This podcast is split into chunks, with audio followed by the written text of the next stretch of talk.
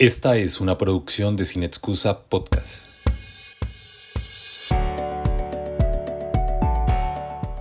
Isabel Coiset, una mirada personal del cine español. Invitados: Isabel Coiset y Winston Manrique. Hola, muy buenas. Estamos en la edición número 16 del Festival de Cine de Neiva Sin Excusa con una invitada que hacía mucho tiempo el festival quería tener, que es Isabel Coiset. Isabel, muchísimas gracias por, estar aquí con nosotros durante el día de hoy en este festival de en Neiva, al sur de Colombia. Isabel. Bueno, pues nada, encantada de estar con vosotros. Sí. Isabel, queremos, eh, y yo especialmente felicitarte por el Premio Nacional de Cinematografía del año pasado, del año 2020, que además eh, te cogió allí justo en, eh, habías terminado de rodar la película, por lo que entendemos, en enero y febrero, justamente antes de que el mundo, mm, de que nos, encerráramos todos, y luego el estreno tuvo ahí sus mm, mañana, mañana, mañana, y finalmente se, estrenó, ¿no? Y em, quiero recomendarles a los que nos están viendo el discurso que diste eh, al recibir la, a la aceptación del premio, que es eh, realmente muy bueno, está publicado en algunos medios de comunicación, por supuesto, y en esos 12 puntos, que es una declaración no solamente de, recomendaciones, sino sobre todo de, guía y de, ah, amor al, cine, ¿no, Isabel?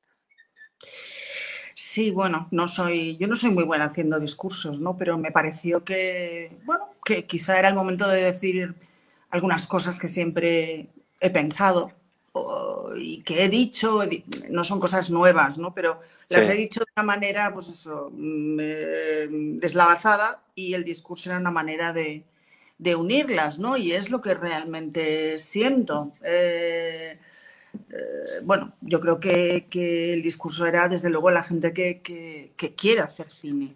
Eh, me parece que, hay unas cosas que no te enseñan en las escuelas y, y que la vida sí que te enseña. Entonces, bueno, fue una manera de decir, bueno, lo voy a, lo voy a unir todo ahí. Sí, sí, sí. Y hay un punto interesante para mí es eh, cuando te refieres a los actores, tú que has trabajado con actrices y actores en diferentes idiomas y, en fin, con un espectro muy amplio y, de unos muy conocidos y otros no tanto, pero todos muy buenos, de que hay que, vamos, que hay que, hay que estar con los actores, ¿no? Quererlos, porque de lo contrario... Sí, yo creo que hay que establecer vínculos, pero bueno, yo creo que eso también se puede extender a, todas las personas con las que trabajas, ¿no? Aunque también, cuidado, también puedes trabajar con gente que no te cae bien o que no te gusta. Yo lo encuentro muy difícil, ¿no? Eh, creo, que, creo que esa cosa de esfuerzo colectivo que tiene una película, si no se lleva con humor, con cariño, y con ternura y con delicadeza, es, muy difícil que salgan, no sé, que esa experiencia sea, sea placentera, ¿no? Eh, en cuanto a los actores, yo creo que los actores, pues bueno, hay que, hay que conocerles, hay que estar a la escucha, hay que, hay que comprender qué necesitan en un determinado momento, ¿no? Aunque recordemos siempre que, los directores somos gente mm, que lo utiliza todo, con lo, cual, con lo cual, de alguna manera, para mí, que los actores estén bien y estén a gusto es algo que va a repercutir en, el resultado final de la película, ¿no? Pero muchas veces también hay que admitir que el actor, mm, con, su presencia, con su fisicidad, te lleva hacia, hacia lugares, a lo mejor no tan que no encajan absolutamente en, el, en el, prototipo que tú habías escrito, porque el papel, eh, la creación a solas, a veces, pues bueno, te lleva a obsesionarte con cosas que luego a la postre puedes entender que no son tan, tan, tan capitales ¿no? para contar la película. Y yo creo que estar a la escucha de, hacia dónde quiere llevar o, cómo siente el, actor, el personaje, también es una manera de, enriquecer ¿no? lo que tú has escrito. No digo que, que, todo, que, uno haya que, que eh, tengas que admitir todas las propuestas del actor, pero estar a la escucha de ellas, ¿no? Y alguna, alguna idea alguna idea interesante y estimulante siempre, siempre se encuentra. Sí, se me ocurre aquí, Isabel, con este comentario que nos haces, es que, por ejemplo, en mi, campo, que es el periodismo, que uno, también salimos a cubrir una, hacer una entrevista, un artículo, lo que sea, con una idea más o menos, ¿no? Y eh, la realidad en mi caso, te, suele alterar las cosas, ¿no? Y al principio, cuando yo era, eh, ya hace unos cuantos años estaba en esto, ahí me, ponía muy nervioso, porque claro, ibas con una cosa muy, muy, muy más segura. Y luego terminé aprendiendo muy pronto que la realidad lo que ha hecho en mi caso es mejorar esa propia pieza con la que yo iba, sin estar, como tú bien dices, seguramente a, todo, a recibir todo, pero en tu caso también la realidad se te ha impuesto y has tenido que cambiar eh, muchas cosas o no. A veces he tenido que cambiar cosas que, yo me había empeñado muchísimo, ¿no? Pero tengo que decir que a juzgar por los, por los resultados, cada vez que he cambiado algo que yo me había obsesionado demasiado ha sido para bien, en la mayoría de los casos. En otros casos hay pues desde pues incidencias meteorológicas o físicas, ¿no? Sí el actor de repente pues no se encuentra bien ese día y tú sabes que solo tienes hasta las 6 de la tarde para rodar una escena, ¿no? A veces he tenido que, que, vamos, yo recuerdo un caso que siempre me sentiré culpable, ¿no? De, de haberle, de haber obligado a un actor, pobre a Gabriel Byrne, a, que, que que rodara una secuencia a 18 grados bajo cero cuando tenía un resfriado tremendo, ¿no? O sea, mm, esas cosas a veces te quedan, ¿no? Yo me acuerdo mm. mucho de estas cosas, ¿no? Él también, cada vez que me ve, me lo recuerda. en lo que se convirtió aquel resfriado. Sí, sí, le supliqué que lo hiciera y él estuvo de acuerdo, porque es que al día siguiente ya no íbamos a estar allí, ¿no? Y era, y era una escena fundamental de la película. Mm. Pero, pero bueno, no sé, uno tiene que jugar con eso también, aprender a, mm, barajar y a manejar, pues eso, las inclemencias del tiempo, el estado del actor, lo que tú soñabas, las posibilidades reales del lugar, porque un rodaje se produce en un lugar específico, en un momento específico. Entonces, tú tampoco puedes decir, mm, bueno, hay directores que, lo han hecho y hay productores que se lo han permitido, ¿no? En mi caso no, ha sido así, con lo cual he tenido que, jugar a veces pues en campos eh, desconocidos y en, situaciones pues muy, difíciles, pero, me parece, parece que, todo también forma parte de la experiencia vital de ser, director, de dirigir. Sí, sí. Mm, si no he contado mal, em, ha firmado 25 títulos entre largometrajes, eh, series, documentales, cortos, em, participando en, una película colectiva como la de Paris, en Paris, en fin. Y ah, recordamos rápidamente un poco a, los que nos están viendo, pues títulos mm, como Cosas que nunca te dije, Mi vida sin mí, La, vida secreta de las palabras, La librería, que luego hablaremos de ella por lo que me compete a mí especialmente, eh, LG, por, supuesto, la relación de Isabel con la literatura, adaptaciones, también es, es, es eh, hay un romance muy bonito allí, eh, siendo la gran mayoría de películas guiones eh, propios, originales, ¿no? Y em, me gustaría empezar ahora, seguir ahora con, una pregunta del futuro en el que tú ya has, estado con, Foodie Love y es eh, rodar series en, plataformas, en streaming, en esto que ya está, en, lo que ya estamos, ¿no?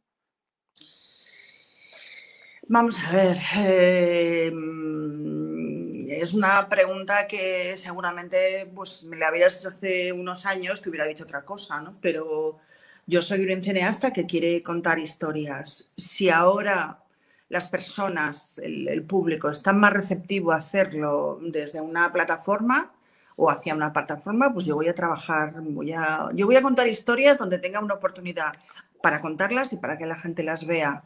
No creo en lo de hacer cosas para tenerlas en un cajón o para que las vean eh, seis espectadores, ¿no? Que está muy bien, es estupendo, ¿no? Pero este, para, para ponerte un ejemplo, em, el día que, que, que, eh, que, Titán ganó la Palma de Oro en Cannes, pues bueno, yo estoy aquí en un pueblecito en Francia y al lado hay una ciudad un poco más grande, Carcassonne, y entonces yo pues fui a ver la película mm, al día siguiente, ¿no? Sí. Que la estrenaran, ¿no? Y éramos cuatro espectadores en la sala. Una película que acaba de ganar la Palma de Oro en Cannes, con lo que supone de, eco, de publicidad, de todos los medios hablando de ella. O sea, si esto sucede con una película que ha ganado la Palma de Oro, ¿qué va a suceder con todas las demás? ¿Qué va a suceder con todas esas películas almacenadas que, que, están esperando ahí, que no saben si se van a estrenar, si no? Todo esto, mm, yo creo que hay que ser, yo al menos ahora, mi, igual, igual dentro de dos años cambio de opinión, pero yo creo que, que hay una cosa fundamental que es ser pragmático. Sí. Es contar historias donde, donde te dejen y donde los espectadores las puedan ver. Sí. Contar, que es un verbo precioso, ¿no? para los escritores, para todos los creadores, en el caso tuyo, cinematográficamente. Y con lo de las salas de cine, eh, he recordado, y si no te importa, contarnos algo del cine Texas o Texas, que hace un año más o menos, eh, si no me falla la, la memoria, fue cerrado. Y allí hay, allí en ese cine, con tu abuela, está parte de la cineasta, de la gran cineasta que tenemos ah, hoy con nosotros, Isabel. Bueno, es un cine de barrio, es un cine que no sé, nosotros vivíamos en, a 40 pasos de ese cine, mi abuela era taquillera en ese cine, mi abuela Trini. Y bueno, yo pasé, yo pasé allí muchísimos momentos de mi infancia y yo creo que la fascinación por el cine viene de, esa, de, estar allí y de ver un, un mundo por un lado familiar, porque estaba cerca de casa, mi abuela trabajaba en ese cine, pero por otro lado completamente fascinante y completamente fuera del alcance de nuestra realidad, ¿no? de, un barrio de Barcelona, de gente humilde. ¿no? Entonces, es verdad que, que, ahora, pues bueno, evidentemente pues hay muchos cines que han, que han cerrado, muchos más que, cerrarán, pero ese cine para mí tiene una significación especial porque se ha mantenido, pasado por muchos dueños, pero se ha mantenido hasta ahora, ¿no? Mm. La pandemia ha sido la, última estocada hacia ese cine, hacia, hacia muchos otros y sobre todo a la, yo creo que a la hora de ir al cine está, está afectando a la gente y está afectándolo hasta en países como Francia, que es un país donde yo diría que es de los países europeos el que más, donde más, que más audiencia tienen las películas, ¿no? Y, evidentemente, pues hay muchos autores ahora que están escribiendo. Es, muy gracioso porque hay autores que ven, directores que, que eh, ven esto como no, esto es el fin del cine, otros como de alguna manera también como ignorando los datos, no, cada vez hay más entusiasmo por ir al cine, esto no es verdad, esto no es así más entusiasmo no, no, no hay. Pero, pero nosotros yo creo que, que ya sé que me repito, pero el pragmatismo es fundamental, ¿no? Y cuando hice la serie de televisión que hice, pues yo no me lo planteé como algo diferente, ¿no? En cuanto a mi oficio, no me planteé em, contar de otra manera. Quizá, es verdad, a la hora de dirigir yo no tuve ninguna, ninguna sensación de diferencia. A la hora de escribir sí, porque hay una una estructura, que es la estructura de las series, donde pues hay, bueno, pues tienes que acabar el capítulo con, con algo que haga que la gente quiera ver el otro, ¿no? Pero a la hora de rodar, para mí fue exactamente lo mismo. Que siento nostalgia por ese momento del cine, pues claro, claro que la siento, la sentimos todos los de, toda la gente de mi generación, pero, pero a la vez hay una pulsión que es, más, que es casi más importante que la nostalgia, que es el conectar, ¿no? Y eso es algo que para mí ha sido, es fundamental, conectar con lo que hago, o sea, que a través de lo que hago haya un, un intento, una búsqueda de, de, entender el mundo. Yo no digo que lo haya entendido, ¿eh? para nada. Creo que me moriré sin entenderlo, pero... Pero, pero bueno, al menos me, he convencido a mí mismo que la búsqueda es, lo importante.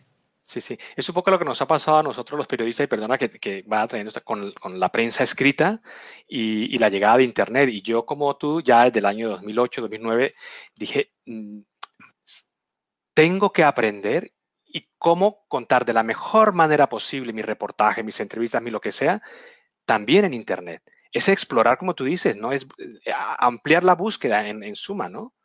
Sí.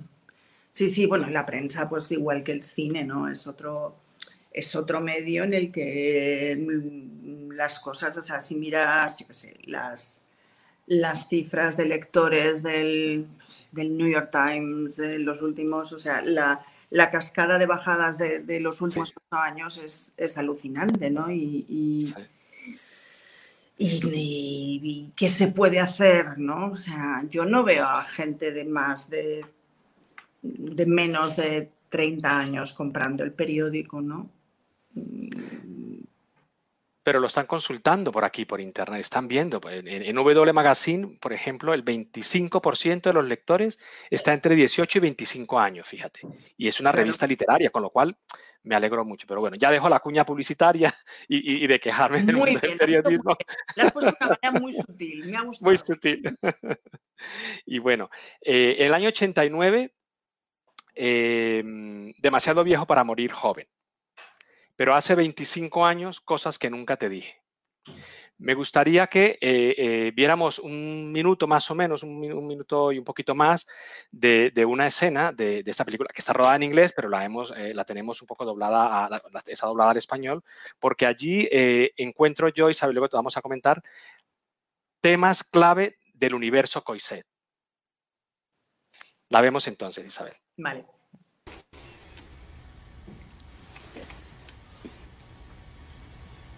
Siempre me preguntabas en qué momento había empezado a quererte.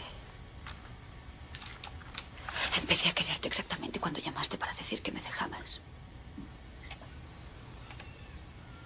De hecho, fue en ese preciso momento cuando olvidé el amor que sentía antes. Me olvidé de la ternura y del sexo, de tu lengua me di cuenta de que lo que había sentido antes no era más que el simple reflejo de lo que es el amor. Descubrí que no te había querido nunca.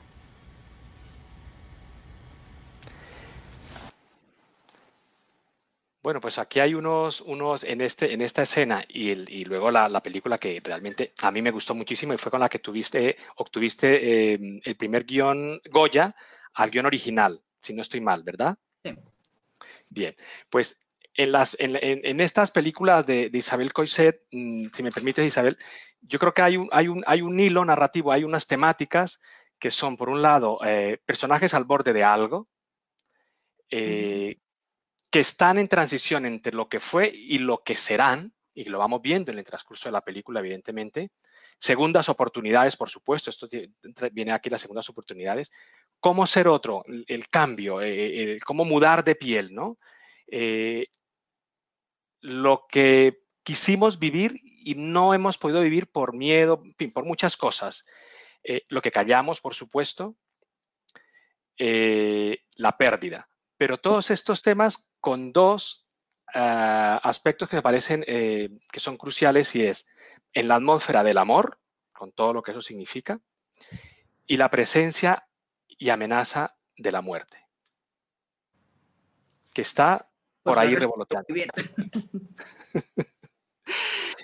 Sí, pero ¿no te parece que al final esos son los grandes temas de casi todos los cineastas? O sea, es que es que no hay muchos más, ¿no? Incluso cuando, pues, no sé, otro tipo de cine, pues no sé, más preocupado por cuestiones sociales, al final la, muchas veces se utiliza la, el hilo conductor de una relación sentimental para explicarlo, ¿no? Porque yo creo que al final hay un momento, antes o después, que nos damos cuenta que, esos temas que, que bueno, gente que, en su momento, yo me acuerdo cuando hice cosas que nunca te dije, que, la gran acusación era que por qué no hablaba de, pues eso, de la España después de Franco, ¿no?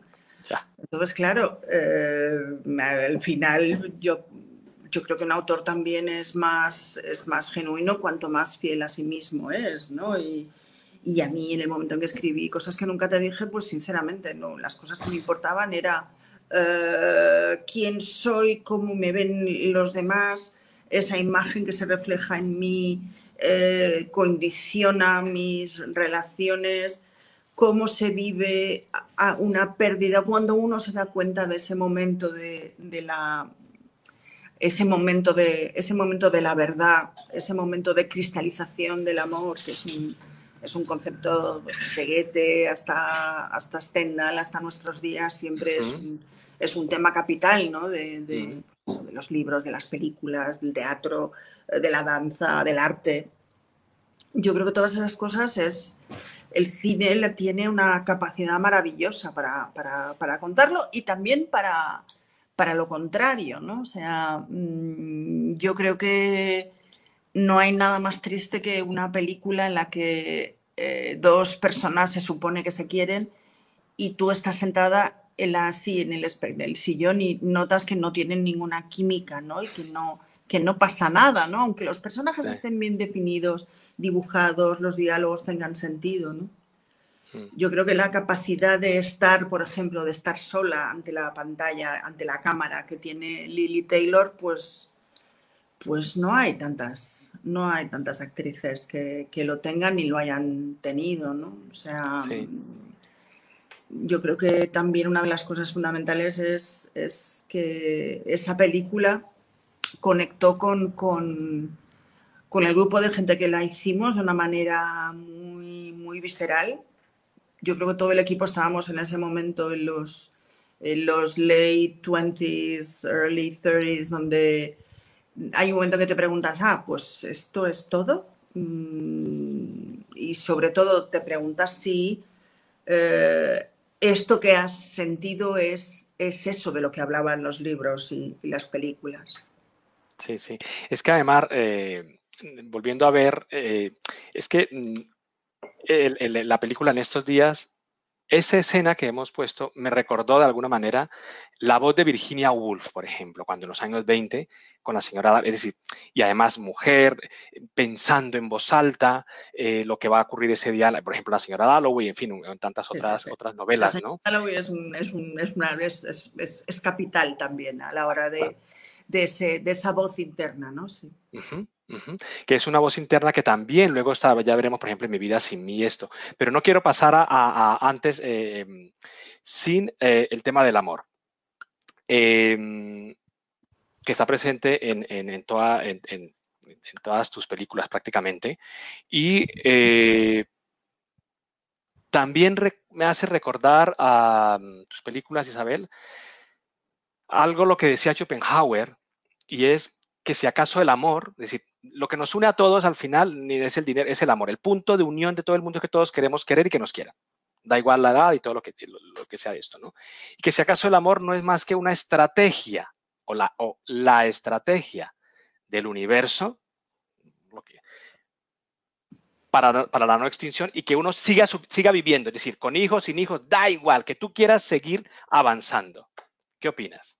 Porque es parte de sus películas nos, nos muestran pues eso. Que es, una, que es una estrategia muy inteligente, porque, porque es lo que evidentemente no solo el amor entre, pues eso, entre madres, hijos o parejas o uh -huh. familias o lo que sea, ¿no? sino un, el amor a la naturaleza, el, el amor a la idea de, de la superación, de que... Uh -huh de que a pesar de todo, contra todo uh, y, y, por todo, hace, merece la pena vivir, ¿no? No sé, yo creo que eso tiene que ver con, con un sentimiento uh, amoroso que, que, bueno, que los que son afortunados lo sienten hacia, hacia otras personas y quizá los menos afortunados pues lo subliman en otros, en otros aspectos, en otros aspectos de la vida, ¿no? Pero pero sí que es el, yo pienso que es el gran, es el gran motor que tiene su némesis, que es el odio, ¿no? Que el odio, yo cuando la gente habla, no, es la otra cara del amor, yo no diría que tanto que es la otra cara, ¿no? Yo creo que es el otro, el otro gran motor del mundo, por desgracia. Es mucho sí. más divertido, que sería mucho más divertido que fuera el amor si eliminamos de la ecuación el amor al dinero, que, uh -huh, uh -huh. que, el amor al dinero tiene unas, siempre unas consecuencias funestas para, para las personas. Bueno, mm, vamos ahora al año 2003, que es eh, quizá con la película Mi vida sin mí, que es la que yo creo que te da ya realmente la resonancia internacional. Eh, en Colombia es una película que fue muy bien acogida, no solo en Colombia, en muchos países, pero hablo de Colombia, que es mi país también, además, además de, España, por supuesto, y que es eh, una adaptación, está basado en un, cuento de Nancy Kincaid, y mm, vamos a ver ese, ese momento de, de Sarah Polley eh, eh, haciendo su lista, que es lo que parte conectó con todo el mundo haciéndonos listas, Isabel. Vemos este, esta escena, por favor. It's time to start making some plans. I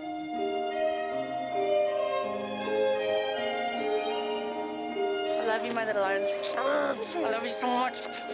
Senza fine, tu trascini. Are you sure this is anemia? They just told me I need to rest, so it's your turn to take care of me. I think I'm gonna like taking care of you. Yeah. Hi there. I'm Anne. I'm also Anne. Oh, yeah? There you go. so you just moved in, or? Happy birthday, my darling little Patsy. Now you're five. Mommy sends you millions and millions of kisses. Hi. Hi. Haven't seen you here before. No. Were you watching me while I was asleep? Uh, yeah, for a little while. Sorry. Why? You're drooling. You, you drool in your sleep. If you don't kiss me right now, I'm gonna scream.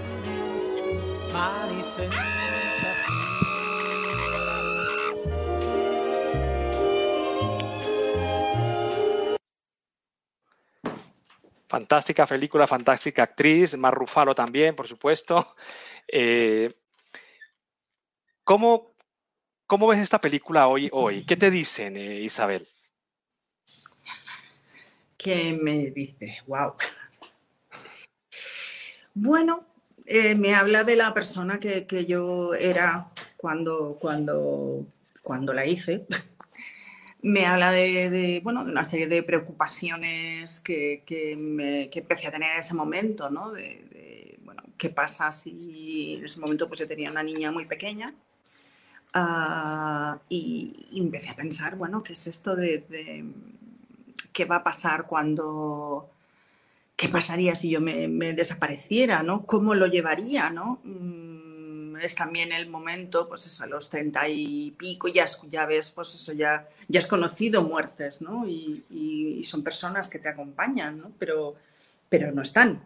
Eh, y un poco todo eso es todo eso pasado por un filtro de, de, obsesiones como las, las, playlists, las lavanderías, eh, las peluqueras perdidas, las personas perdidas. Um,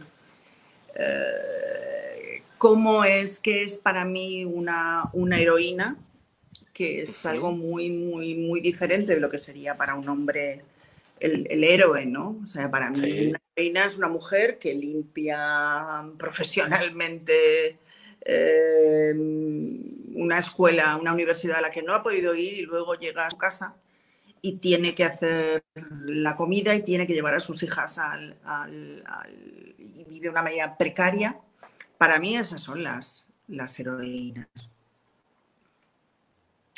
Que yo creo que es un, evidentemente es una cosa que, cuando se habla de, pues eso, de las, de los de las superhéroes y superheroínas, no, se habla de gente que vuela, a mí la gente que vuela no me interesa nada, no me interesan, no me interesan las persecuciones de coches, eh, no me dicen nada, no, y sobre todo porque he visto una persecución, ya Michael Mann las ha rodado muy bien, ¿no?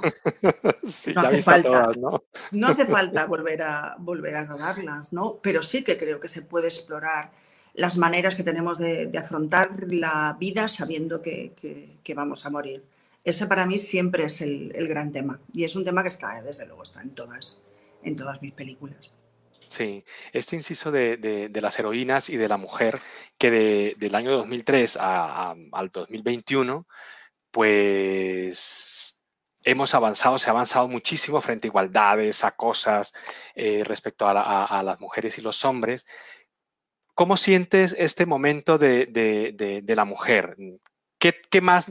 Nos falta mucho, en el caso sobre todo a los hombres, por, mm, esa, esa cuestión de igualdad. Ay.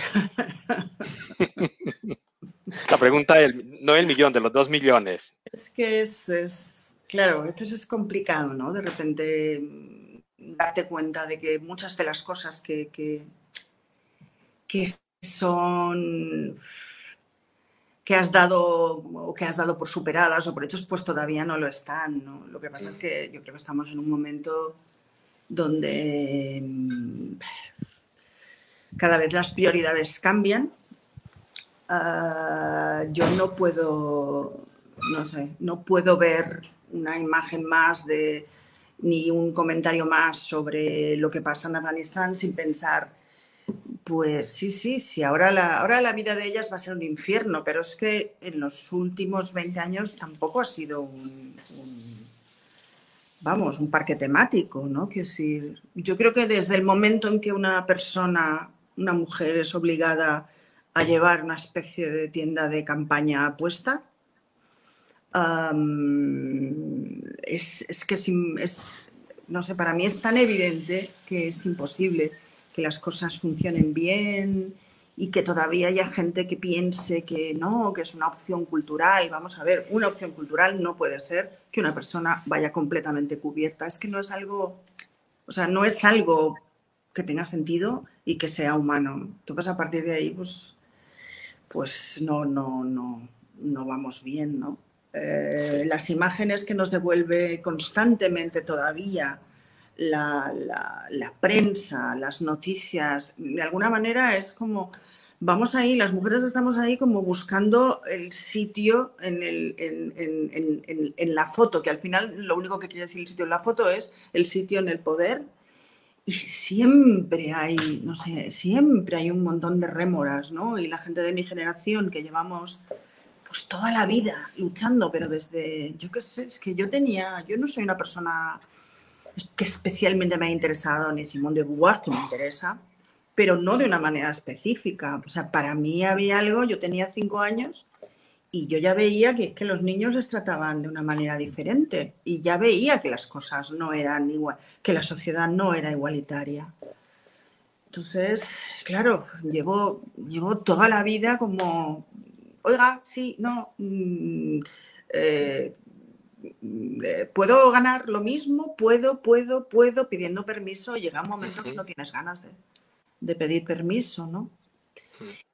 Y sobre todo, no tienes ganas tampoco porque, te porque, porque hay una fatiga mental extra, una carga mental extra que es eh, explicarse, eh, explicar cosas que a ti te parecen como de sentido común incluso a personas inteligentes, ¿no? A personas básicamente, o sea, como formadas y que se supone son, son aliados nuestros, tanto hombres como mujeres. Entonces hay, o sea, hay unos hábitos que están ahí como, como, como metidos y que es muy, muy difícil cambiar, ¿no?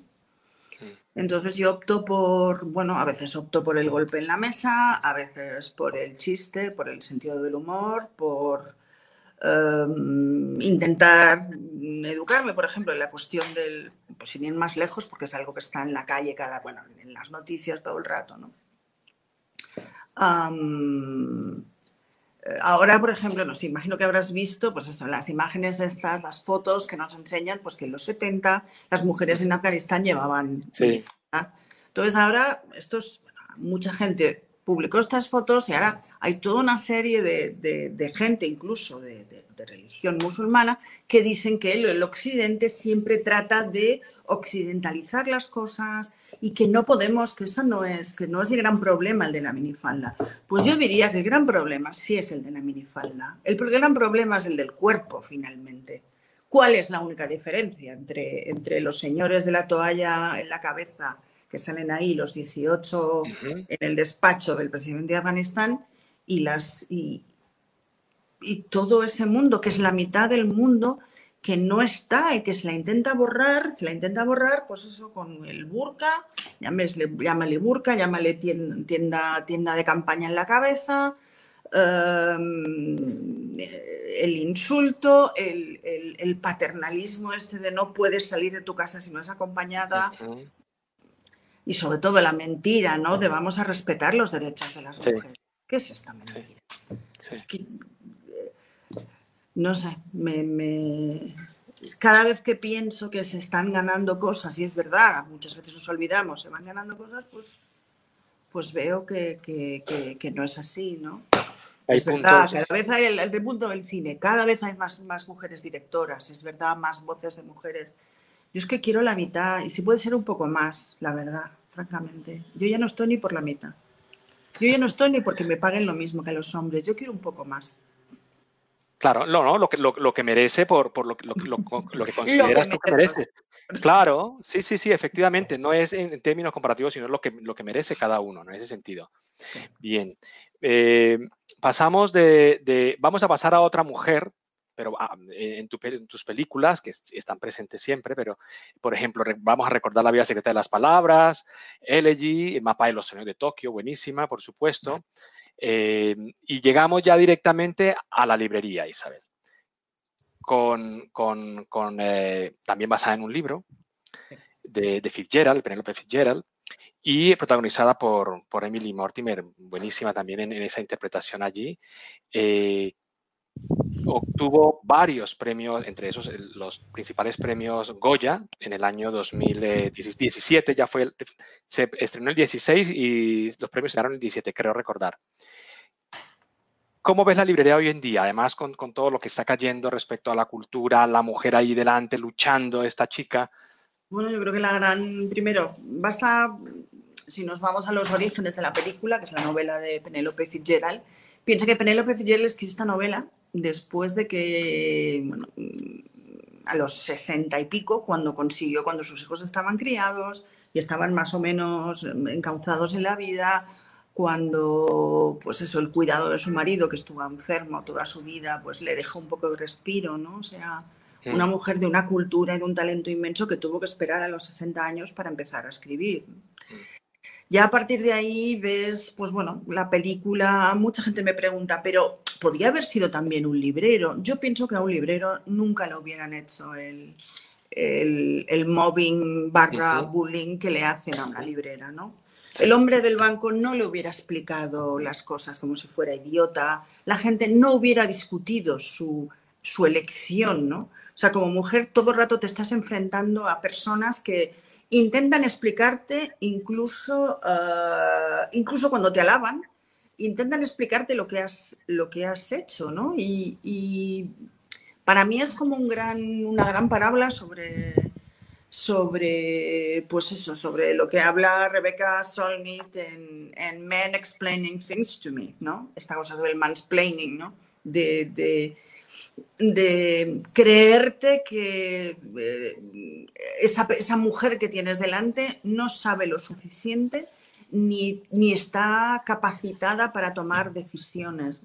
Mm, Y bueno, en una sociedad pequeña, ya sabes, ¿no? Pueblo chico, infierno grande, ¿no? En una sociedad pequeña, pues todas esas, todas esas, todas esas tensiones están más, no sé, están más, están hilvanadas en una, en una trama muy sencilla, pero yo cuando la leí, pues algo me tocó y me tocó muchísimo, ¿no?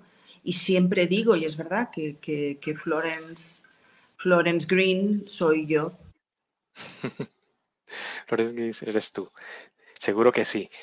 Y, y hablando de mujeres, em, tenemos en Nadie quiere la noche, que se juntan en Nadie quiere la noche dos cuestiones.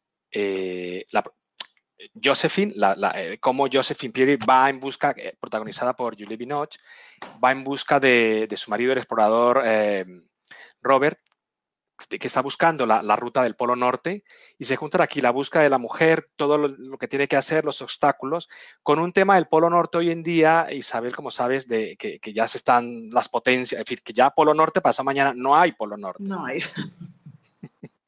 tal cual, ¿no? ¿Cómo, No cómo- va a recuerda- quedar, no va a quedar no. ni polo, ni casquete polar, ni va a quedar nada. Sí, que es otro de los temas de, de Sin Excusa este año, un poco el medio ambiente, la- la- el, el equilibrio. Y en esta película, claro, nos recuerda eso. Por un lado, la mujer, la presencia, la búsqueda, la ciencia y, este drama que estamos viviendo con, cómo, desaparece por el norte y las potencias eh, buscando cruzarlas mm, inmediatamente.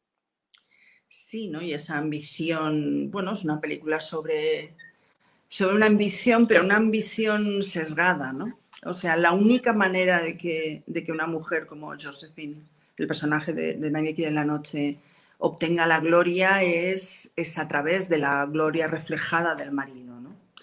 Pero la realidad es que Josephine fue una mujer que, que recaudó el dinero para que su marido pudiera hacer esta, esta expedición. Y él nunca quiso compartir eso, eso con ella. Pero claro, todo esto encima con el, con el, con la mirada hacia, hacia las personas que eran los auténticos habitantes de, pues de, la Antártida, de la Antártica y de, cómo y de cómo ese, ese, ese polo norte mm, idealizado por, por, el mundo victoriano, a la postre era, bueno, era un lugar donde, donde pues eso, comunidades inuit pues vivían eh, los, los, los, los, escasos meses que podían, ¿no? Entonces, como de repente pues el hombre blanco llega con su banderita y sus, y sus guías inuits y descubre algo que, estaba descubierto, porque en el mundo eh, descubrir, descubrir, el, descubrimiento siempre es a partir del hombre blanco que llega y, mm. dice que descubre, pero habían, mm. pues eso, como en, como en toda América Latina, ¿no? O sea, ¿qué es este descubrimiento? Las personas allí vivían y tenían sus, su civilización y sus costumbres. De repente llega un señor con unas carabelas ¿qué es esto? No? Es, pero bueno, ahí mm. tenemos muchas cosas que, poner en, en, cuestión, ¿no? Cosas que, que, que ahora mm, yo creo que afortunadamente las nuevas tendencias de la historia ya eh, conceptos como el descubrimiento eh, ya no, no, ya no funcionan. Nunca debían haber funcionado, pero no, no, no funcionan ni son, ni son corrientes históricas que, que, uno tenga que tener en, en, en consideración. Pero bueno, la historia de David y también es la amistad, es como de alguna manera el, el esas dos mujeres eh, han sido utilizadas por un hombre que al final es el que se lleva la gloria, mientras que bueno, pues, ellas languidecen en esta especie de, eterno invierno polar eh, por nada. Mm. Bueno, ya nos vamos despidiendo, pero antes de llegar a, Nieve en Benidorm, hago una parada muy rápida en... Eh, Elisa y Marcela, del año 2019, que también es una historia eh, del, primer matrimonio de, entre parejas del mismo sexo, en este caso dos mujeres, y eh, con todo lo que está pasando, una parte de involución pareciera frente a, la intolerancia, incomprensión, en fin, no solo en España, sino en, algunos países, sobre todo donde la ultraderecha parece que, coge ventaja. Eh, y luego llegamos a Nieva en Benidorm que es la película de última, la más reciente de, de Isabel. Vamos a ver un momento de, de, del tráiler en, en, en, inglés, Isabel. Bien. Is a way to feel there's always something happening. And if there isn't, there's always a promise. I want to see your ugly face, brother. Where is Daniel? Mr. Reardon. Reardon. Where the hell have you come from? Enjoy life, Peter. That's what we all want. What do you know about Daniel? ¿Estás seguro que no quiere que me quede? Se fía de ese hombre. I would like to report the disappearance of my brother, please. You're something Daniel wasn't. What's that? Innocent.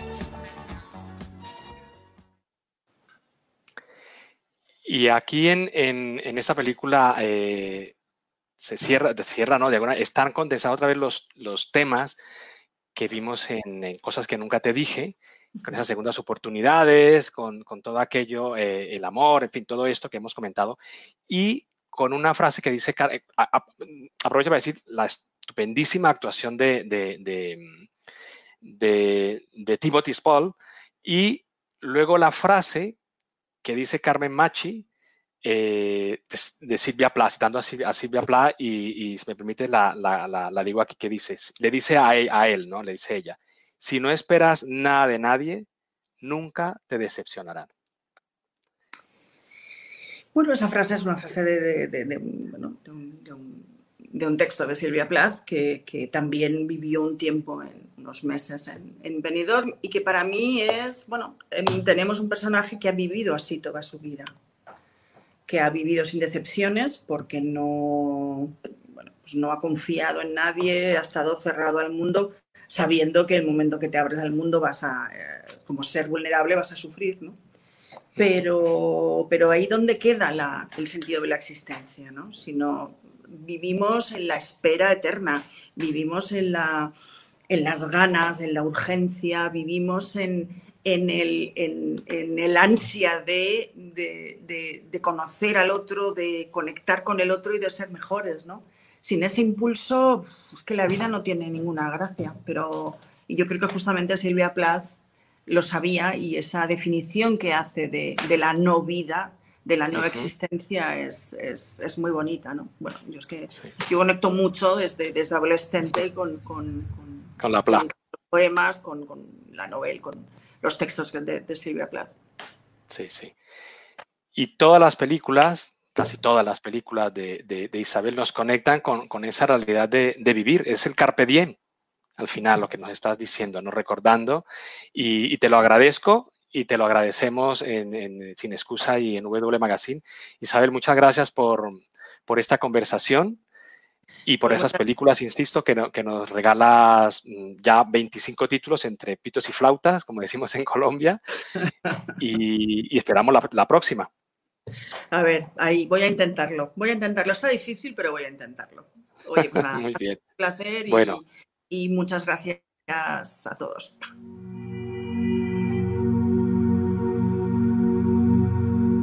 Esta fue una pieza de Sin Excusa Podcast con la producción de Laura Prada, la edición de Aura Borrero y la locución de Sebastián Arias Palomá.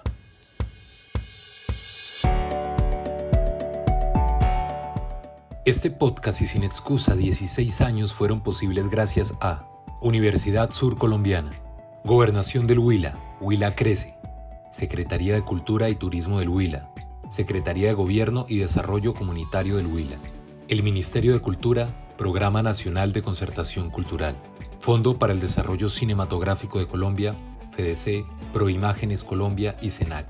Temporada Cine Crea Colombia, Bancolombia, Electrohuila, CAM, Infihuila, Grupo Comotor, Huila, Territorio de Vida, Sostenibilidad y Desarrollo, ADID, Asociación de Instituciones Huilenses, El Patio, Periódico La Nación, OPA Noticias, Noticias 24-7, Pitalito Noticias, W Magazine, Periódico y Radio Periódico Agrohuila, TSM Noticias, Radio Universidad Sur Colombiana, Revista Altera, Centro de Producción Audiovisual, iPlaza, ANAFE, Cinevista Blog, Muscine, Asociación Colombiana de Compositores de Música para Cine, Mío Colombia, Discover Colombia, Jimmy Tengonó, Consenso de Cinematografía del Huila, Foncultura, Fundación Huellas con Sentido de Vida, Fondo Mixto de Cultura y Turismo del Huila.